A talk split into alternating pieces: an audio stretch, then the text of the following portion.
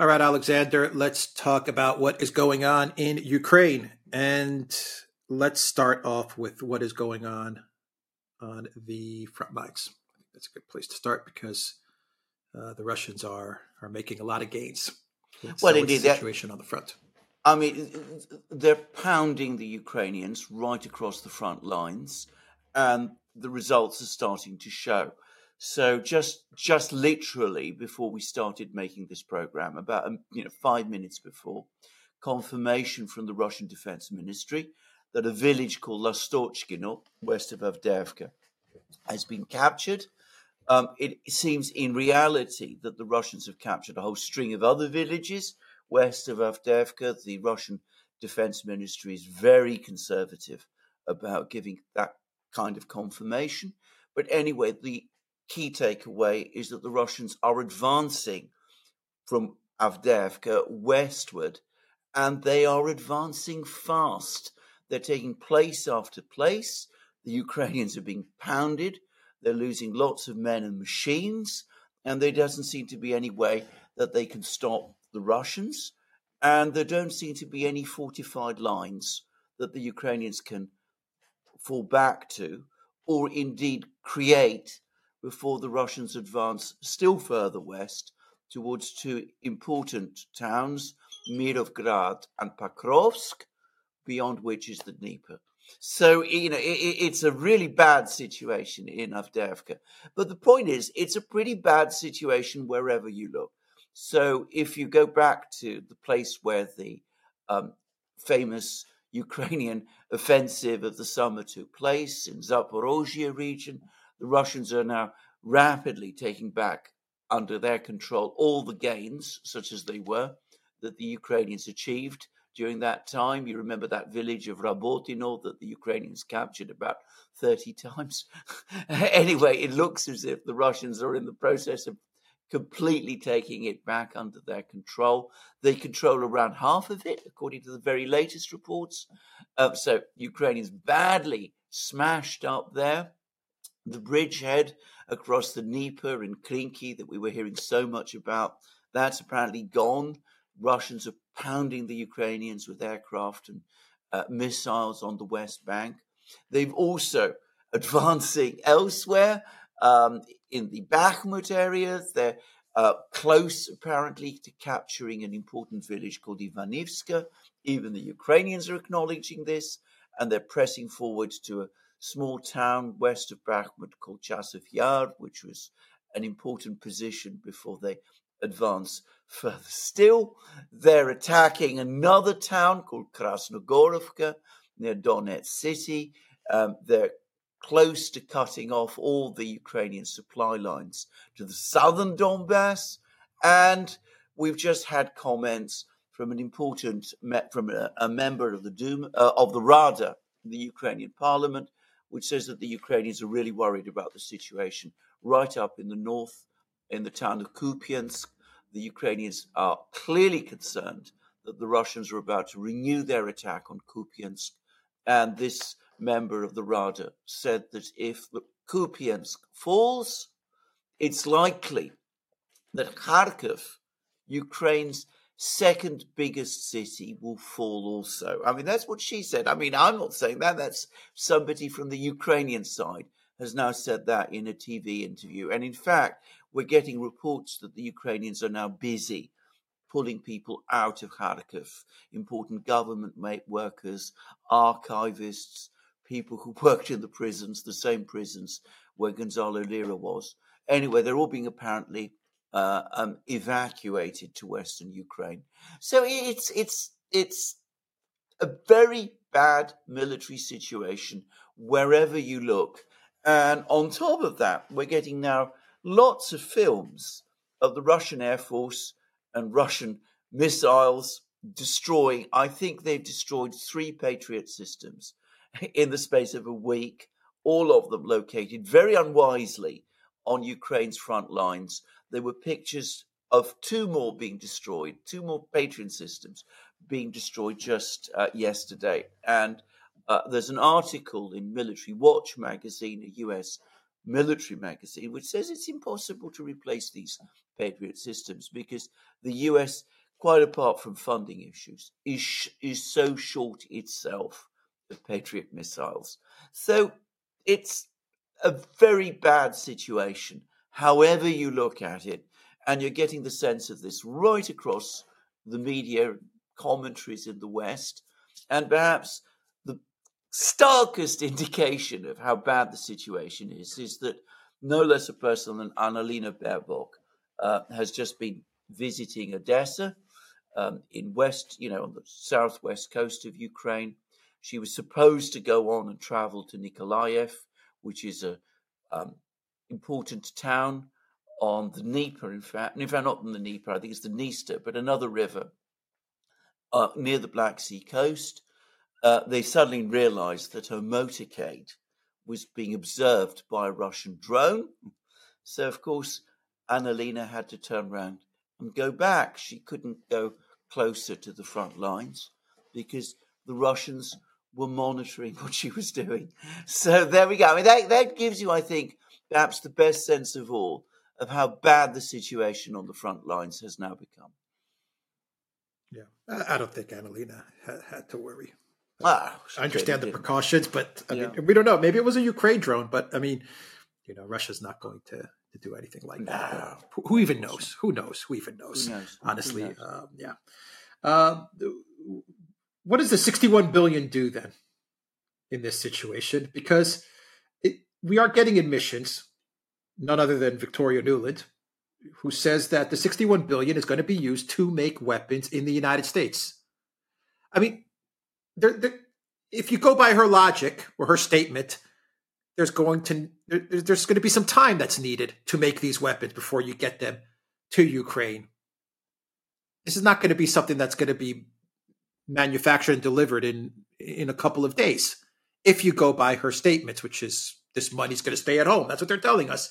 61 billion is going to stay in the United States to provide jobs and to make weapons for Ukraine. What do they what do they mean with this statement? The, the 61 billion will go into contracts and then the United States will give whatever weapons they have in their inventory to Ukraine, whatever patriots, for example, they have in their inventory to Ukraine as they then uh, make new uh, systems or, or what's what's well, happening I, here because if if I'm understanding everything that I'm seeing, Ukraine maybe has a month or two.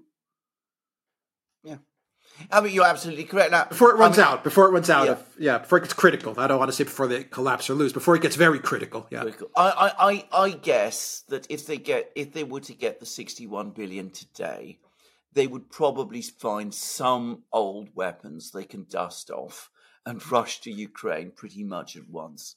And the most likely plausible ones of those are the ATACMS missiles. I mean, they've signaled now that they are finally come round to supplying Ukraine the long range ATACMS missiles we've been hearing about for the past two years, actually.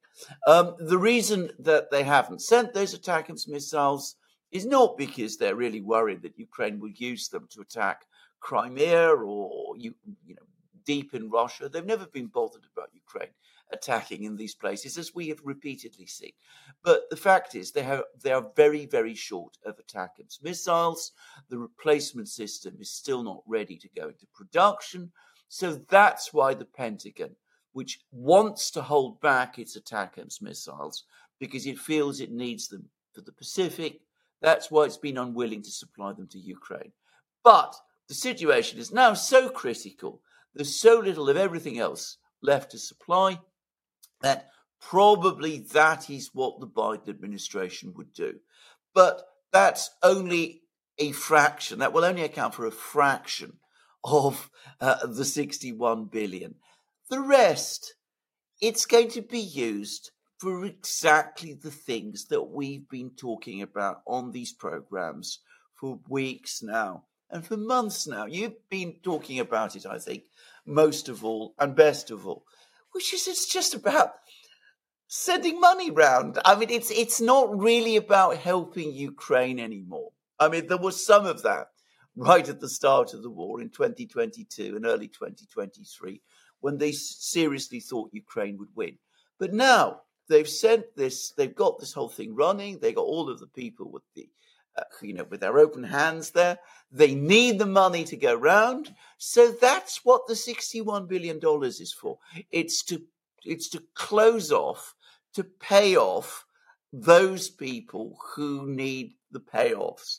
The military industrial complex in the United States, which is probably already to some extent invested in long term new production facilities because that's what they were told to do. Nominally, it's for Ukraine, but nobody really believes that because most of that production will only start to materialize in two or three years. They will be angry if the money doesn't come. So it's partly to pay all of those off and all the myriad of other contractors, workers, uh, mercenaries who are not really mercenaries, all of those people in Ukraine who are already there, and all the other people who are involved in this whole operation. So that's what it's for. So it's the same, by the way, about the 55 billion euros over four years that the European Union is talking about. So it, it's all about that. That's its real purpose. It can't change the situation in Ukraine. J.D. Vance has been actually talking about this really well he says if all that money couldn't change the situation, the money that they gave them before, the weapons they gave Ukraine before in 2022, 2023, much more than 61 billion, couldn't win Ukraine the war. Well, how is the 61 billion going to make any difference? And others, people who are commentators on military matters, Daniel Davis, who we've interviewed, Mikael Valtersson, who writes about these things from Sweden on Twitter, they've been making exactly the same point. This is just more money. It just goes to keep all the thing going round and round, but it isn't going to change the situation on the battlefronts. Everybody knows it. I think deep down, even the Ukrainians do. Right. So then, why is Zelensky um, for why is he coming out and saying that Ukraine is in in an advantageous position? I mean, oh, I, understand he wants to sell. I mean, he's he's trying to to get the sixty one billion, but you know, you you have to you have to also believe that that that he's still in in a belief that Ukraine can win. I mean, yes, he wants the sixty one billion, but but is he in a type of bubble where he is he still believes that that Ukraine can can win this thing? You know, it was an extraordinary because yesterday he gave one of the most amazing press conferences even in his career. I mean, that's what really, I'm talking about. It was yeah. really off the yeah. scale, actually. So he tells us that the total number of Ukrainian soldiers who've been killed is just 31,000. He says that Ukraine is on the pathway to victory. All of the things we've just been talking about right at the start of the program, you know, the Russian advances, the fall of Avdiivka, the fall of Bakhmut, the uh, defeat of the Ukrainian offensive in the summer. None of that happened, according to Zelensky. I mean, Ukraine is actually winning. I mean, they're well on the way now to marching on Moscow. If you, I mean, if you heard him, if you listened and took apart what he was saying, I mean, that that was the impression. Now, I think at some level, remember, he's an actor. He's somebody who says these things because it's part of the script. He wants to keep the money still flowing. He's got lots of people to pay off, remember. I mean, you know, Ukraine, within Ukraine, there are lots and lots of people who need to be paid off. There's all kinds of contracts that have been written up, out, for example, for fortifi- to build these fortified lines. The reports that are coming out of Ukraine suggest that these fortified lines, to a great extent, have not been built or are not being built because the money is being embezzled. But of course, you're not investigating that in any seriousness because the whole point about giving out contracts to build fortified lines is precisely in order to get money into the hands of the right people so that those people are then paid off. And of course, it goes back straight back to the US and to all of these interesting jurisdictions, most of which, by the way, are operated by Britain. But never mind. So, partly that is why he's saying these things. You know, the 31,000 total is the total number of people killed, which is I mean, if you listen to what Ukrainian soldiers are saying on the front lines, that most of their comrades are dead, that they're down to four men in a company or something, you know, we've had lots of reports like that. Clearly, he's not listening to any of this. But I think at some level, he does also live in a bubble. What did they say about actors? That, you know, in order to be convincing, they have to talk themselves into the role. And Zelensky's been playing this role now for two years. So, at some level, he's got to believe these things that he's spinning. And I think he does believe them. I think he really does think that, you know, if Ukraine can keep going for a few more weeks, a few more months, the Russians will collapse, victory will be his, and he will not just be President Zelensky, he'll be President Zelensky for life, and he'll be awarded the Nobel Prize and all of the other things that come with that. So I, I think at some level there is a genuine belief in this.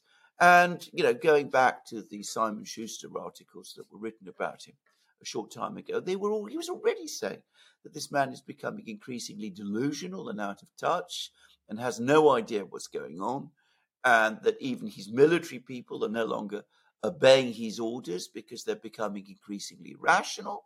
And of course, we go back to the dismissal of Zaluzhny um, and his replacement by Syrskyi because Zaluzhny was clearly pushing back on some of these increasingly irrational orders, and Zelensky thinks that Syrskyi will carry them out. It was just a few weeks ago, two weeks ago, for example, that Zelensky and Syrskyi were talking about a counterattack in Avdiivka to, you know, repel the Russians there and to keep the town under Rus- uh, Ukrainian control. And everybody who was following the battle could already see that this was completely, you know, delusional. And yet the order was given, and the troops were ordered to go there, and they arrived, and many of them fell into a trap almost instantly, and many of them were killed, and others of them turned around and retreated. And the air defense missiles, the Patriot, air, the Patriot missile systems that were deployed to the Avdiivka area in order to support this great counterattack, well, we see the Russians are now picking them off one by one. So he does believe it. At some level, I think he's talked himself into the into believing this fantasy which he's constantly spinning. Yeah, absolutely. I mean, he. I, I agree. He, he's acting. He knows he's selling. He's trying to sell uh, Ukraine in order to get the the success of Ukraine, in order to get to 61 billion. But you look at him and and you understand that that there is a belief that he has that that if he can just last another two weeks or four weeks or three months, he's going to win. Uh, you can see he's he's internalized this this this. He's been in this role for too long. It, it yeah. seems like he's been acting this part for way too long. Um, exactly. So yeah. So uh, and he's not alone. He's not alone because uh, I was watching an interview with Sullivan. I believe it was on uh, NBC. Uh, Jake Sullivan, and he also said uh, that if the 61 billion is approved, Ukraine can win. I'm paraphrasing what he said, but that's what he, that's pretty much what he said. If we get the money, we can pull this thing off and we can win this uh, conflict. So I mean, you could fault Zelensky and say he's been in this role for too long, but if he's got people in the Biden White House who are also telling him this, then that reinforces his his role. Absolutely. I mean, they're not helping the situation. These guys. Well, indeed, they're not. T- they're uh, not sitting him down and saying and saying it's over. You know what I mean? Keep on acting. Zelensky, let's just get to 61 billion and then you can go to Miami and it's all good. No, no, they're they're reinforcing his belief, his delusion, yes, reinforcing his delusion. You you are absolutely right, and they're coming up with increasingly far fetched and crazy schemes. Now, you know, I got an email um, um, over the weekend from you know a, a very very um, good source. He's been in touch with you also, I believe. Um, anyway, he was talking to me about this latest plan to create this iron triangle of fortified cities on the Dnieper River, Zaporozhye, Dnipro, um, uh, Krivoy Rog. And this is going to be apparently the last, uh, you know, the great big fortress line which is going to hold back the Russians. It looks like you know they're this is being prepared in anticipation of the loss of Kiev. By the way, just just just just saying that you know it's it's sheer total fantasy. I mean, it, it's it is impossible to imagine that something like that could conceivably work. I mean, I've had a whole lot of people coming and pointing out to me the utterly, you know, militarily irrational nature of this plan. And, but, you know, again, we come back. Where is this plan coming from? Not, I suspect, Ukraine. This isn't the Ukrainians themselves coming up with plans like this. In fact, we know that Ukrainian plans are being micromanaged. Uh, the Russians say that there's actually a headquarters in Poland that actually makes the military decisions. This plan comes from people like Sullivan. I'm convinced of it. Just as Sullivan was the person who was behind Sullivan and Nuland, um, were behind the summer offensive to a great extent. There apparently in the in the US in the inside you know among the insiders, I've been told again by a good source, a different source, that the summer offensive last year was referred to as Vicky Nuland's offensive. Yes, yes. I mean, I've, I've heard that. Yes, I've heard absolutely. that too. I mean, yeah, know, yeah. Ah, so I mean, you know, it, it's the same thing. So you know, that didn't work. So we come up with this new great plan the fortified cities that are going to three great, the Iron Triangle of fortified cities that are going to stem the Russian advance. It, it's it's just again, it's they're people who don't understand war, haven't been following the war as closely perhaps as you and I have done, um, aren't talking to the right people. Remember when we did the program with Daniel Davis, how you were saying that they just don't talk to the right people, the real military people who understand these things. They look, they're talking to the wrong people, the ones who tell them what they want to hear. So they come up with these absurd ideas. And I suspect, by the way, that the $61 billion, somewhere at some level within their thinking, maybe uh, uh, Nuland's thinking, is partly intended to create this great fortified line, you know, the three the, the Iron Triangle and all of that. But there we go. I mean, you know, this whole affair, the whole Ukraine Ukrainian affair, has floated on unreality basically from the moment it began. It's partly a point that I think you made that they spend so much time narrative spinning and controlling narratives that they ultimately come to believe in the narratives they themselves spin. And they lose touch with the re- actual physical reality around them. Now that can work quite well in, you know, in, in, within the United States and in politics to a certain extent. But when you're up against a military force like the Russians, it, it just falls apart. Yeah. And, and you know, if you look at Gerasimov, and then you compare him with, say, Milley. I know Milley's gone now, but let's just use Milley. Another big problem that they have is is Gerasimov is is not even close to a politician, nor does he care to be a politician. He doesn't even he doesn't even like the the the the a photo every now and then. I mean, he avoids he tries to avoid any type of of public appearance at all. While while the people that the military people that the Sullivans are consulting with, yes, Milley was in the military, but he's now more of a politician than a military person. I, I think there there is a huge problem in in the collective West with uh, the military people that they are consulting with because they've morphed into politicians themselves. So yeah, I can absolutely see um, Milley sitting with Nuland. Eh, I'm exaggerating it a bit, but I can see him sitting down with Nuland and Sullivan, and I can see them strategizing a summer counteroffensive. It, I, I don't think it's it's something that uh, that is out of the question, if, if you ask me, because Milley is is also a politician in a way. He's become a politician, and I use Milley. I know there's a new chief of staff, but Yeah. Seems like he's better than Milley, by the way. I, I get that um, impression anyway, too, actually. Yeah. yeah. Uh, you're absolutely right. About yeah. Milley, you're absolutely right. And of course, there's also Petraeus and Ben Hodges and all of these people. The guy Bauer that, exactly. that's with NATO that talks. Exactly. Uh, all, exactly. all, these guys, yeah. All these guys. Admiral Radakin in Britain. They're all, they're yeah, all, they're all, they are all like that. I mean, I will say this General Brown, the very fact that you hear so little about him uh, scores very high marks for me as far as I'm concerned. It suggests that somebody much more, uh, you know, level headed and practical and, you know, really professional is now finally in charge.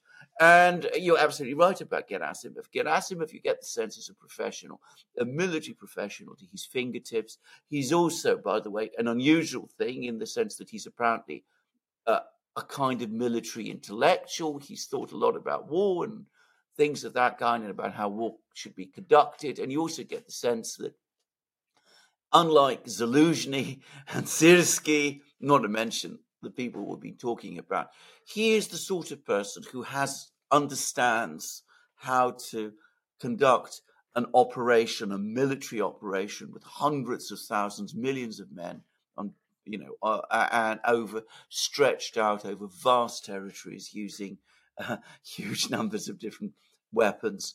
Uh, he has that kind of knowledge, that kind of skill. I mean, he reminds me a little, I'm going to say this, of the sort of uh, Prussian general staff officers and Russian general staff officers of the Second World War. He is in that kind of tradition. You get far less of that today in the US. And, you know, there was a Prussian chief of general staff von Moltke, who once said that a general staff officer should be voiceless. That's Gerasimov. Yeah, absolutely. So, um, what about uh, this the, the, CIA? Let's let's shift gears a bit and talk about this New York Times article, the CIA and Budanov. Um, the New York Times article, everyone's talking about it. Let me find the title of it real quick. Uh, the Spy War how the CIA secretly helps Ukraine fight Putin. You know, this is a what, most... what are you, what are your thoughts on this yeah. article? Because I'll I, I, am not going to say anything. I want to hear your thoughts first, but uh, I'm just uh, going to tell you this. I have a lot of doubts about this article. Anyway, go. Let me hear your thoughts. Yeah. Let me hear your. Well, thoughts. I mean, the whole thing is the whole thing is extraordinary because I mean, one one one does wonder a great deal about why this article has appeared now, and what exactly its purpose is. Because if you take a step back and think about it, you know, we've had all these, you know, assassinations going on in, the, you know, the Donbass of uh, Donbass militia leaders, uh, um, all kinds of activities deep inside Russia going on for a long, long time. And if you take a step back and think about what this article says, it tells you that the CIA has been involved in all of that, that they've actually been micromanaging it. So, you know, after all those denials, after all those pretenses, those militia leaders were killed in internecine conflicts, it, it, it makes it sound suddenly like it was a CIA operation all along, because when the CIA works with an intelligence agency and trains it, that basically tells you that the CIA is really running it because Ukrainian intelligence isn't going to not follow CIA instructions. And saying that Budanov was trained by the CIA all but identifies him as a CIA asset. Now, I don't know how true any of this is, by the way, but it it does make one wonder whether there isn't somebody there in Washington who says enough's enough. We've got to stop all of this. Uh, um, you know, we're going to this this whole story about what the CIA has been up to for so long. It's time we close this whole operation off because it's getting out of control. And I would have thought it puts Budanov himself in a very difficult position. Anyway, those are my immediate thoughts. I was wondering what you think. No, I, I was just wondering. I wanted to ask you: Do you think this is some sort of pitch from the CIA to to get funding? Because when I was reading the article, I mean, it, it, it made a lot of interesting claims. Like um, it was this operation that foiled an assassination attempt on Zelensky. It was this operation that prevented uh, Yanukovych from coming back. It was this operation with MH17 and and found the audio recording of the of, of the Russians during MH17 and pointed to the Russians. Um, uh, the siege of Kiev, uh, the Russians were planning to encircle Odessa, but it was this this group. I mean, the, the part that I have, I, I agree with you. It's it, it's so strange because the New York Times is basically telling us that the CIA had twelve secret locations in Ukraine where they were sabotaging uh, the Russians, giving drone coordinates, all of these these things, uh, assassination of of uh, these officials, and um, and these like secret locations, and all of a sudden, the New York Times is allowed to enter one of these bunkers and to, to just get a report about all of this stuff, and, and I, I, don't know. I mean, well, I, I, I I'm just I'm just and Burns was in, and I just want to say that Burns was in Kiev just like a week yeah. ago, and then you yeah. have this story come out. Yeah, and, and, Burns was there because the narrative is he wants to reassure Ukraine about money. I, I, don't know. That's who knows. I mean, that, that's where say, my my mind went.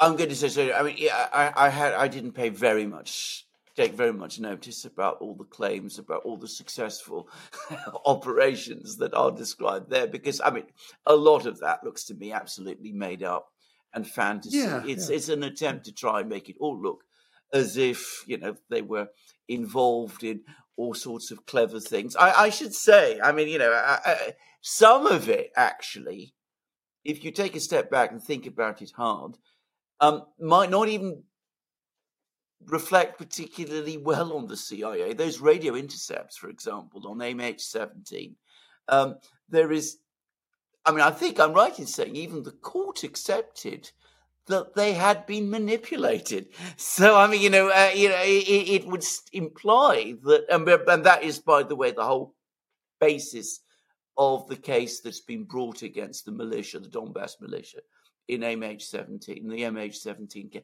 case. So it, it doesn't actually, that doesn't look really good, but it looks as if to me they're stringing together a whole list of supposed successes that I, I am very, very dubious about. But you're absolutely right. I mean, why has it come out now? Why has this strange story been disclosed at this particular moment? It could be that it is the CIA. Perhaps they see the writing on the wall.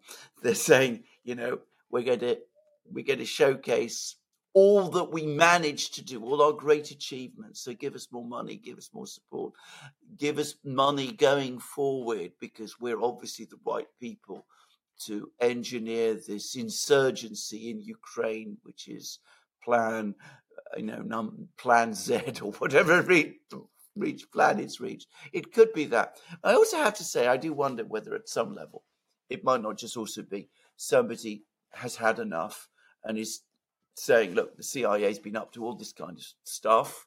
And it's the murders that I think are the most um, damaging part of it. And the time has come to, to close this whole thing down. Uh, I mean, the Russians must be getting very close to overrunning some of these bunkers. We're told some of them are near the border. Hmm? And the Russians supposedly are coming very close to taking Kharkiv, for example. So it could just be a way of closing this whole operation down, bring the people back, saying enough's enough. We end this. Or it could be, as, I, as you said, it could be that they're trying to prepare themselves for something else. Yeah, I wonder that. I wonder if this is also maybe this is Ukraine um, PR and media working with the New York Times to to try and safeguard the CIA's presence and, and the money flowing to to these uh, intel agencies. I, I don't know. Uh, oh, uh, quite you know, plausibly. You, you, you could quite say this plausibly. maybe was maybe this was the CIA and the New York Times, but maybe this was actually Ukraine and the New York Times in order to keep to try and keep the CIA in and to try to keep the money in. Most importantly, for for all these people that are working there. Quite, I, I don't know. Quite quite yeah. plausibly. Can I just make one? point, which is that going back to uh, the political crisis in the United States that took place after the 2016 election, with all of this going on in Ukraine, I mean, even if you except that there's an awful lot exaggerated there, really very greatly exaggerated. But I'm sure there is a kernel of truth to this that the CIA was operating in all of these kind of things. Having a president coming in who wants to shut this all down must have been deeply alarming for some people in the CIA, given how much they had clearly been investing in this operation. And it clearly has its origins in the Obama period. So, you know, just just think on that too. Yeah, just a final thought in closing. Uh, when you read this article, you know, it makes you it makes you wonder what are the Russians thinking? I mean, if anything, this article actually is makes the case for the Russians to to make sure they I mean, what can you say? They control as much as Ukraine as possible. I mean, I mean, because well, you know, this is this is a huge security risk. I mean, well, it's all laid out: twelve secret bunkers along the border, surveillance, well, targets, everything. I mean, if you're the Russians, you say, "Well, we got to we got to control as much of this as possible because you know they're launching attacks against us." Well, going back to intel 20, agencies. Well, going back to 2022, going back to the Russian perception that uh, Ukraine's entry into NATO would be an existential threat to themselves. Going back to Russian claims about NATO and US aggressiveness towards them. Well, you just had the proof.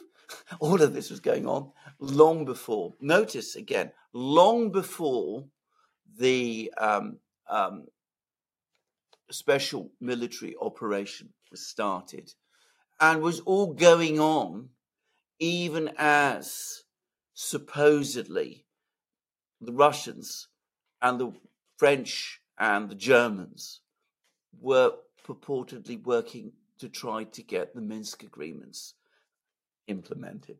So all of this going on like that, I mean, it's it, it's very dark and very very ugly, and I would have thought it goes some way to establishing the Russian case.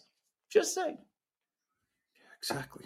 Which, which, once again, you get back to the question: Why is this published in the New York Times? Well, exactly. Why? This why exactly?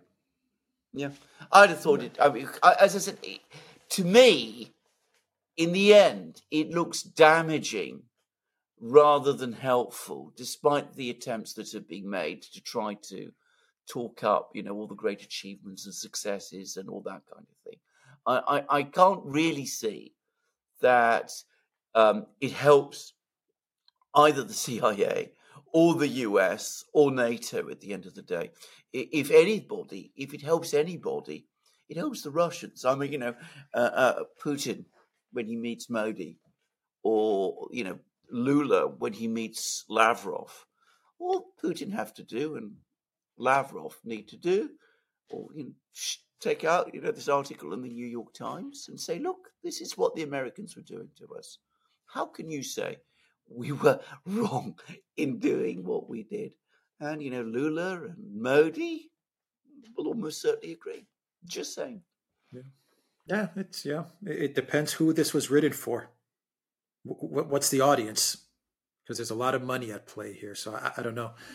You know, maybe, maybe they don't care. Maybe they don't care what Putin and Modi think. Maybe this is targeted yeah. at Congress and this is targeted at just getting more money funneled to, to the F, to, to the CIA, or or maybe maybe this is about getting more money to Ukraine or the well, people working in the intel agencies in Ukraine. I, I don't know. Yeah. You, you may very well be right about the second. I mean, it might be it might be that whoever is publishing this actually thinks that in terms of U.S. politics, CIA's reputation in the US, support for Ukraine, this is all going to be helpful. If they really think that, then it demonstrates again why the US is losing its international position. Because in India, in China, in Brazil, across Africa, in the Middle East, I would just think what someone like MBS, for example, who, who is, I'm sure, aware of this article, what he's going to make it. All right. we maybe one day we'll find out what's going on. Anyway, well, yeah, we'll leave it there. The Duran.locals.com. We are on Rumble, Odysee, BitChute, Telegram, Rokfin, and Twitter X. And go to the Duran shop.